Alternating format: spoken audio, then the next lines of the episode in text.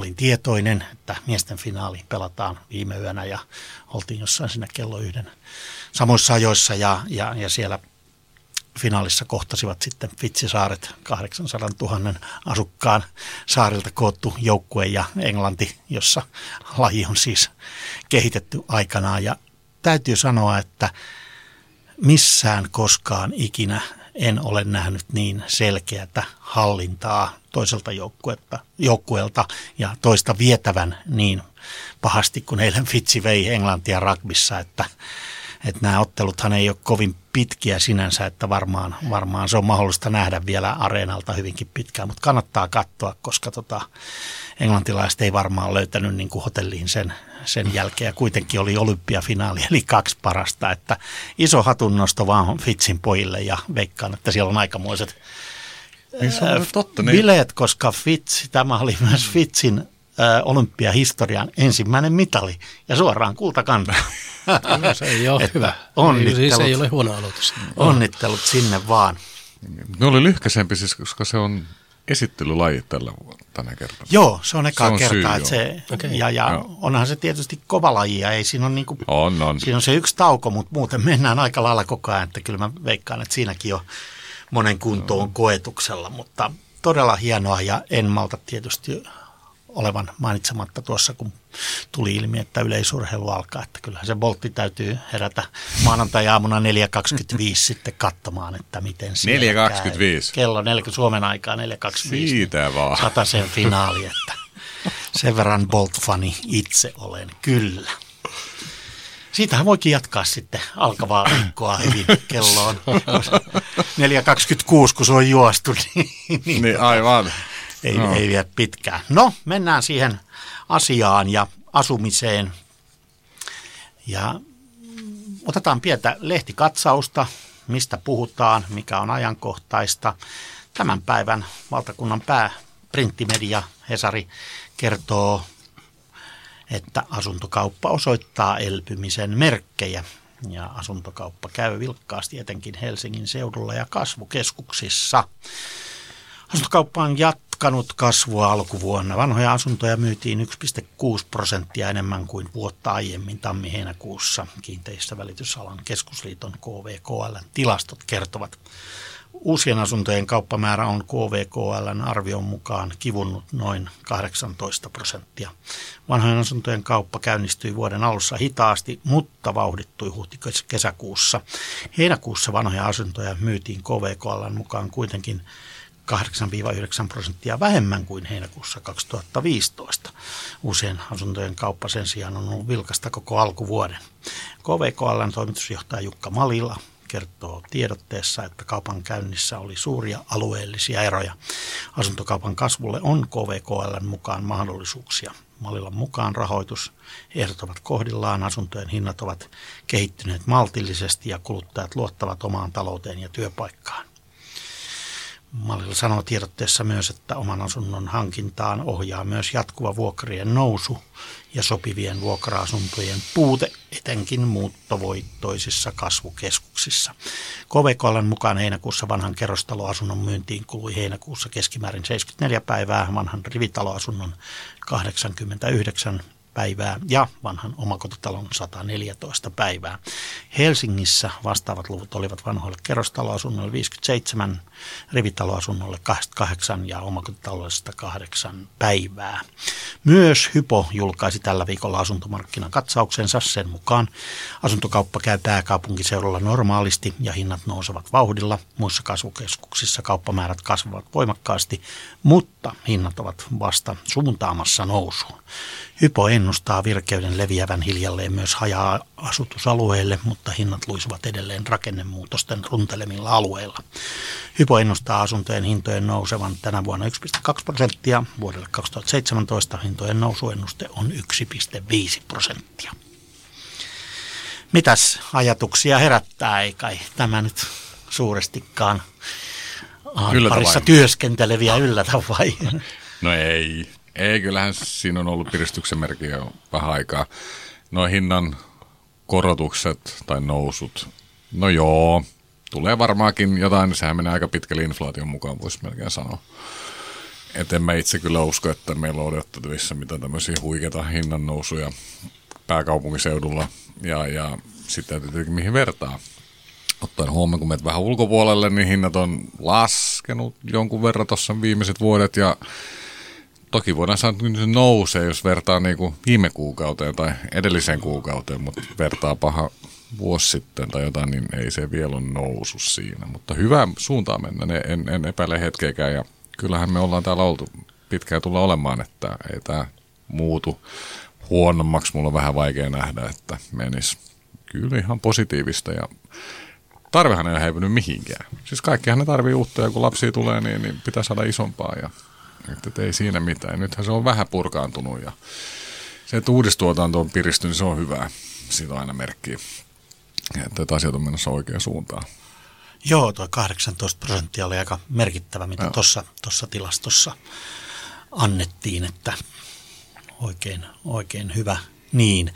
Tuossa on sitten meidän tälle myöhäisemmälle jaksolle vielä vähän vuokra-asiaakin otin, koska siihen se liittyy tähän ja liittyy tietysti kaikkeen asumiseen, mutta palataan siihen hetken päästä. Olisiko Jussilla ollut vielä tähän No oikeastaan jotain sivuava, sivuava asia, että selkeästi tuossa viime viikolla ja tällä viikolla huomasi noista meidän neuvontapalvelunumeroista, mm. että niissä on ollut kesän aikana niin kuin aina on hiljasta.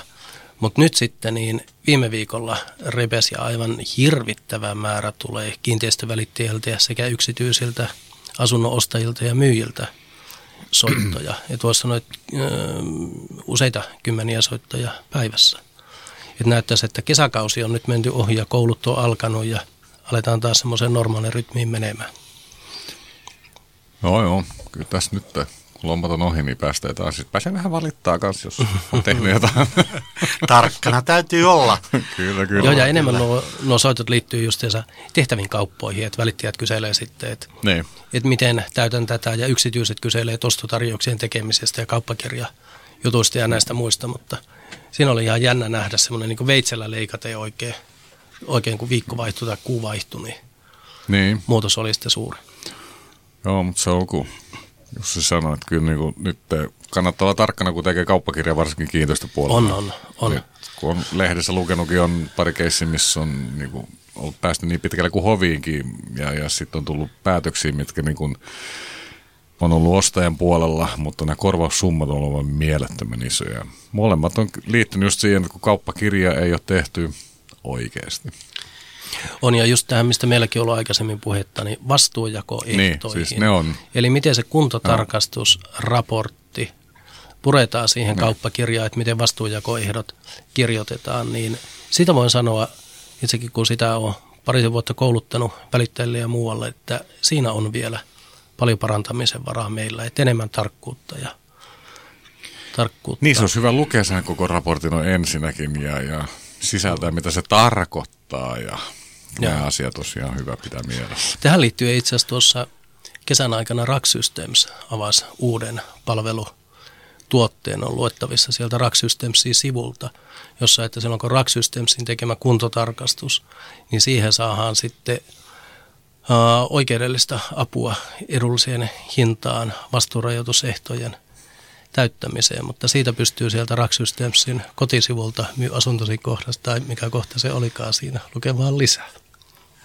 Kyllä tietysti tiukoissa tilanteissa aina se apu on halvempaa ennakkoon kuin, kuin sitten jälkeen. Kyllä, kyllä, jälkeen kyllä, ja kyllä. vielä, vielä tuohon tarkkana olemiseen, niin tietysti se tarkkana oleminen kannattaa jo aloittaa siinä vaiheessa, kun laatii sitä myyntiesitettä, koska osa niin sanotusti voi olla jo tulossa housuun, jos se vastakauppakirjaan laittaa. Mutta toki paljon pystyy vielä sielläkin mm. petraamaan, mutta mutta varmasti olet Kyllä se jossakin siitä... näissä oikeustapauksissa, niin kiinnitetään huomiota on. siihen, että mitä siinä myyntiesitteessä silloin, kun se ostaja sitä päätöstä sitä siellä, miettii joo. ja mitä se siinä varmasti saa. Ainahan voi sanoa, että mä kerron sulle suullisesti sitä ja tätä, mutta jos ei se ole siinä esitteessä, niin... Siitä se lähtee liikkeelle ja siinä vaiheessa, kun sitä asiakirjaa tehdään, niin myyjä miettii mielessäni, että mitähän minä tulen välittäjälle kertoisin näistä talohistoriasta ja välittäjä miettii, että mitähän minä kysyisin tuosta talohistoriasta ja et kertokaa ja kysykää ja keskustelkaa keskenään siinä vaiheessa, niin sillä päästään parhaaseen lopputulokseen avoimuudella Joo, koska niinku, se ei ole ongelma, kun se tiedetään etukäteen. Ja mikä tahansa tulee ongelma, jos kerrotaan vasta sen jälkeen, kun niinku ollaan tehty päätös, ostotarjous hyväksytty tai ollaan just mm. kaupalle. Niin sitten se on, niinku, se on elämää isompi asia. Mutta ennen sitä, kun tiedetään, niin ei ole mitään ongelmaa. Näin se on.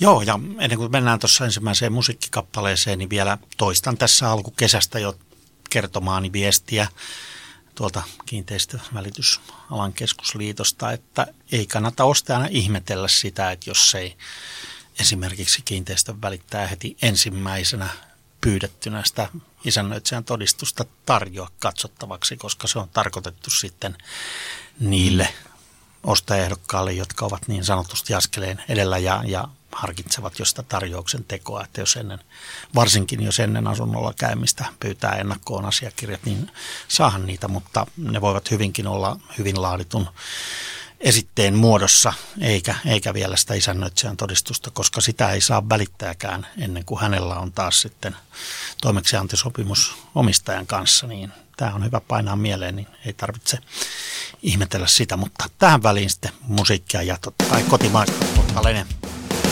Just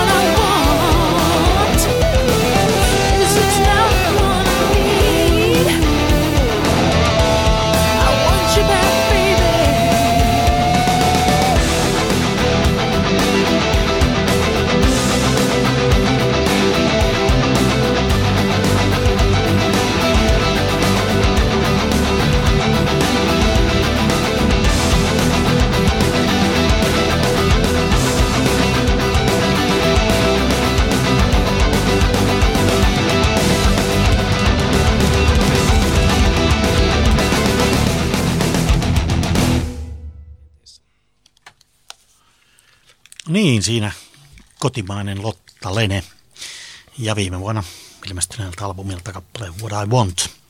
Mutta lupasin tuossa, että pikkusen katsellaan myös vuokrien tilannetta tällä vuodella, vuokra-asuntojen hintojen liikahtelua ja ainakin Helsingissä vuokrien nousu alkoi keväällä hieman maltillistua. Muualla maassa vuokrat ovat eriytyneet, näin kirjoittaa Hesari menneen viikon tiistaina. Vuokra-asuntojen haku on syksyn lähestyessä kiivaimmillaan. Etsijöitä rauhoittanee tieto, että vuokrien noususuuntaisessa kehityksessä on viimein näkyvissä hieno muutos. Ainakin Helsingissä vuokrien kallistuminen on ainakin hidastumassa ja paikoin on nähtävissä jopa vuokratason alentumista. Muualla maassa käänne ei ole yhtä silmiinpistävä, mutta jonkinlaista maltillistumista on nähtävissä lähes kaikkialla. Orastavasta käänteestä kertoivat maanantaina tilastokeskus ja pieniä yksityisiä vuokranantajia edustava vuokranantajat etujärjestö. Tilastokeskuksen Matti Korhonen kertoo, että vuokrat tosin kohosivat edelleen huhti-kesäkuussa viime vuoden vastaavaan aikaan verrattuna. Nousu kuitenkin hidastui ja Helsingissä vuokrien kallistuminen oli vähäisempää kuin muissa Suomen kasvukeskuksissa. Helsingissä vapaa-rahoitteisten asuntojen vuokrat kasvavat huhti-kesäkuussa vuoden takaiseen verrattuna 2,1 prosenttia, mutta Tampereella ja Turussa 2,6 prosenttia. Vuoden ensimmäiseen neljännekseen verrattuna nousu oli Helsingissä vain puoli prosenttia ja muissa kasvukeskuksissa hieman enemmän. Poikkeuksia olivat Espoo ja Vantaa. Tilastokeskuksen mukaan Vantaalla vapaarahoitteisten asuntojen vuokrat kallistuivat huhti-kesäkuussa vuoden takaiseen verrattuna 4,4 prosenttia ja Espoossakin 3,2. Korhonen selittää tätä vuokra-asuntojen kysyntäalueen laajenemisella pääkaupunkiseudulla. Kun vuokrataso alkaa ehkä saavuttaa lakipistettään Helsingissä, asuntojen kysyntä lähikunnissa kasvaa ja nostaa vuokria. Tilastokeskuksen luvut selvittävät vuokrien nousua vanhoissa vuokrasopimuksissa. Vuokranantajat järjestö selvitti, kuinka uusien vuokrasopimusten vuokrapyynnöt ovat kehittyneet. Aineistona järjestö käytti vuokravi.com-sivuston ilmoituksia tammi-kesäkuulta. Ilmoituksia verrattiin vastaaviin ilmoituksiin samalta aikajaksolta viime vuodelta. Havainnot olivat samansuuntaisia kuin tilastokeskuksessa. Helsingin keskustassa ja sen liepeillä vuokrat ovat aika tapissa. Ihmisten tulot eivät ole kasvaneet samassa tahdissa asumismenojen kanssa, sanoo vuokranantajien toiminnanjohtaja Miia Korokanerva. Mitäs kokemuksia Petterillä on vuokra No oikeastaan aika jutuista? o, o, kokemuksia on kyllä, mutta tota, en mä usko, ne hinnat varsinkin nyt just täällä Helsingissä nouse hirveästi aina ne menee siis edelleen takaisin inflaation kyse sen verran tulee ylöspäin. Ja se on selvä, kun kustannukset nousee, täytyy niiden nostaa vuokrat, että ne saa omat tuotot siitä. Siitähän se loppujen lopuksi on kiinni. Se, että ne nousee enemmän tuolla Vantaalla ja Espoolla, johtuu ne varmaan just siitä, että sinne on enemmän ihmisiä ehkä tulossa tällä hetkellä kuin ydinkeskustan alueella tai tähän, jolloin kysyntä kun nousee, niin totta kai. Se on kysynnän ja tarjonnan laki, ei se sen kummempi ole. Mutta mut, tota, onhan meillä aika kovat vuokrat, kun miettii, mitä sä saat. Siis kun puhutaan pienestä asunnosta. Se on mm. eri juttu kuin olla isossa asunnoissa. Siinä se on kohtuullisempaa. Mutta pienet asunnot, kyllä nyt jos miettii, mitä sä saat ydinkeskustassa, sä maksat niin kuin 9800 helposti jostain pienestä kaksiosta. Voisit sä ostaa yhtä hyvin ison rivari sama hinta ja maksat yhtä paljon niin kuin vähenny, tai siis lainalyhennyksiä vastikkeiden kanssa. Mutta tämähän on, miten itse haluaa. Et, ja, ja onneksi eletään semmoisessa maassa, että on vapaa valinta, että ei ole säädelty. Joo, kyllä itsekin tuossa päivänä kävin Harjutorilla 26 neliöisessä huoneistossa, joka oli niin sanotusti 60-luvun peruskunnassa. Ja 700 euroa mm-hmm. siitä maksetaan per ja se menee. Ja, ja todellakin siellä ei mikään kohta ollut tuoreempaa kuin 60-luvulta, mutta mm. ihan, ihan hyvin, hyvin menee. Kyllä se niin kuin – kertoo, mutta toki Kallio varmaan alueena on ehkä, ehkä pikkuinen poikkeus, että sinne, sinne jotenkin on vielä, vielä helpompi ehkä löytää, löytää niitä vuokralaisia, koska Siis vuokralaisia saa sinne hyvin, sehän niin. on suosittu alue tällä niin, hetkellä. Ihan, ihan vaikka on hinnat, on, hinnat on, on korkeita, mutta Joo. ehkä sitten jossain toisella puolella voi taas jo vähän, vähän tulla se tappi vastaan, niin kuin kertoi myös tuo Helsingin Sanomien. Vuokrissahan on hyvä muistaa, että jos vertaa myyntihintoihin, niin, niin eroja on pienempi vuokrissa kuin myyntihinnoissa, kun mennään aluettain. Et, et se ei paljon heitä niin kuin ydinkeskustasta johonkin Vallilaan ja näin. Ei siinä ole suuria eroja. Mm. Mutta taas jos ollaan ostamassa, niin siinä on eroja. Juu, juu se, on, se on juuri Tästä juurikin syystä näin. tulkaa meidän kautta ostamaan. Hyvä. Meillä on tässä vielä sen verran aikaa, että ehditään kuulla, jos olettekin ostokselle menossa tuonne Espanjan suuntaan, niin minkälaiset vastuut on siellä sitten kiinteistön myyjällä. Otetaanpa se tähän loppuun. Valkonen ja Monna Laakso Saef. Mennään espanjalaisessa asuntokaupassa. Tässä vaiheessa keskusteluamme niin, että kysyn, onko myyjällä vastuuta asunnosta kaupan allekirjoittamisen jälkeen. Lähinnä nyt asuntoon mahdollisesti kohdistuneista virheistä. Yksityisten välisissä asuntokaupoissa niin tämä vastuu rajoittuu piilovikoihin. Eli käytännössä vastuu on aika pieni. Että piiloviat, jotka tosissaan esimerkiksi homevahinko, jota on sitten vaikka maalattu päälle, että yritetty sitä piilotella tietoisesti ostajaosapuolelta, niin siitä voi, voi reklamoida, mutta se tapahtuu oikeudessa ja se on täällä melko byrokraattista taaskin ja, ja kallista ja, ja voi kestää aika kauan. Et siinä mielessä on erittäin suositeltavaa tarkastaa asunto kunnolla ennen sen kauppakirjan allekirjoitusta, jolloin maksu tapahtuu ja omistus- ja hallintaoikeus siirtyy, kun sitten jälkikäteen joutua tähän ongelmatilanteeseen. Ja kaikki ei, ei tietenkään olla kiinteistöasiantuntijoita, ja näissä tapauksissa sitten suositellaan, että täällä on ammattilaisia, on teknikoita, on arkkitehtejä, jotka voi tehdä sen tarkastuksen pientä maksua vastaan. Joo, se kuulostaa oikein hyvältä, että sellainen saatavuus on. Ja kysymys, onko myyjä velvollinen kertomaan asuntoon kohdistuneista vahingosta välittäjällä välityssopimuksen allekirjoittamisen yhteydessä tulikin tässä jo oikeastaan. Että kyllähän se vastuu tietysti siitä samanlainen täällä on kuin on Kyllä, ja vastuu on nimenomaan ostajaosapuolta kohtaan, että välittäjä ei ole, ei ole osapuoli kaupassa, vaan myyjä vastuussa ostajalle ja ostaja myyjälle. Ja välittäjän vastuu on hyvin rajoitettu täällä. Eli voiko näiden kauppaneuvottelujen kesken esittää sitten välittäjän kautta jotain tällaista kysymystä, jos hän ei välttämättä ole, ole välittäjälle kertonut, mutta jos mä olen ostamassa ja sanon, että kysyn nyt siltä, että onko varmasti se kylppäri ollut tota, hyvin vesieristetty tai että siellä ei ole mitään vahinkoja ollut. Eli se on, se on siinä vaiheessa ymmärtääkseni sitten mahdollista. Totta kai ja, ja välittäjät tässä hyvin, hyvin auttavatkin ja ovat keskusteluissa mukana ja neuvotteluvaiheessa ja näin, mutta sitten kuitenkin näissä lopullisissa kauppapapereissa lukee, että ostaja hyväksyy sen asunnon kunnon sellaisena kuin se on. Ja se kirjallinen sopimus on se, joka pätee, eli kannattaa myös itse tarkistaa niitä tilanteita. Välittää toki auttaa paljon. Ja onko kauppakirjan laadinta aina espanjan kieli, vaikka ostaja ja myyjä molemmat olisivat muuta kuin espanjan kotikielenä puhuvia? Kyllä vain. Tämä virallinen kauppakirja, joka täällä Espanjassa täytyy pakollisesti tehdä notaarilla ja rekisteröidä kiinteistörekisteriin, on tehtävä espanjaksi. Se on myös melko pitkä asiakirja, kun vertaa suomalaiseen vastaavaan, ja niitä ei myöskään yleensä kirjallisesti käännetä ostajan tai myyjän omalle kielelle, vaan heillä on, on oltava tulkki tai lakimies tai, tai asiamies siellä notaarilla heitä avustamassa ja selvittämässä sitä asiaa heille. Voiko täällä käytettyyn asuntoon kohdistua lainaa esimerkiksi jostain siinä rakennuksessa tehdystä korjauksesta? Onko sellaista tapaa, käytäntöä ollenkaan, että katto korjataan, niin maksaako kaikki lainan itse heti pois vai, vai voiko, voiko siihen koko rakennukseen kohdistua jotain?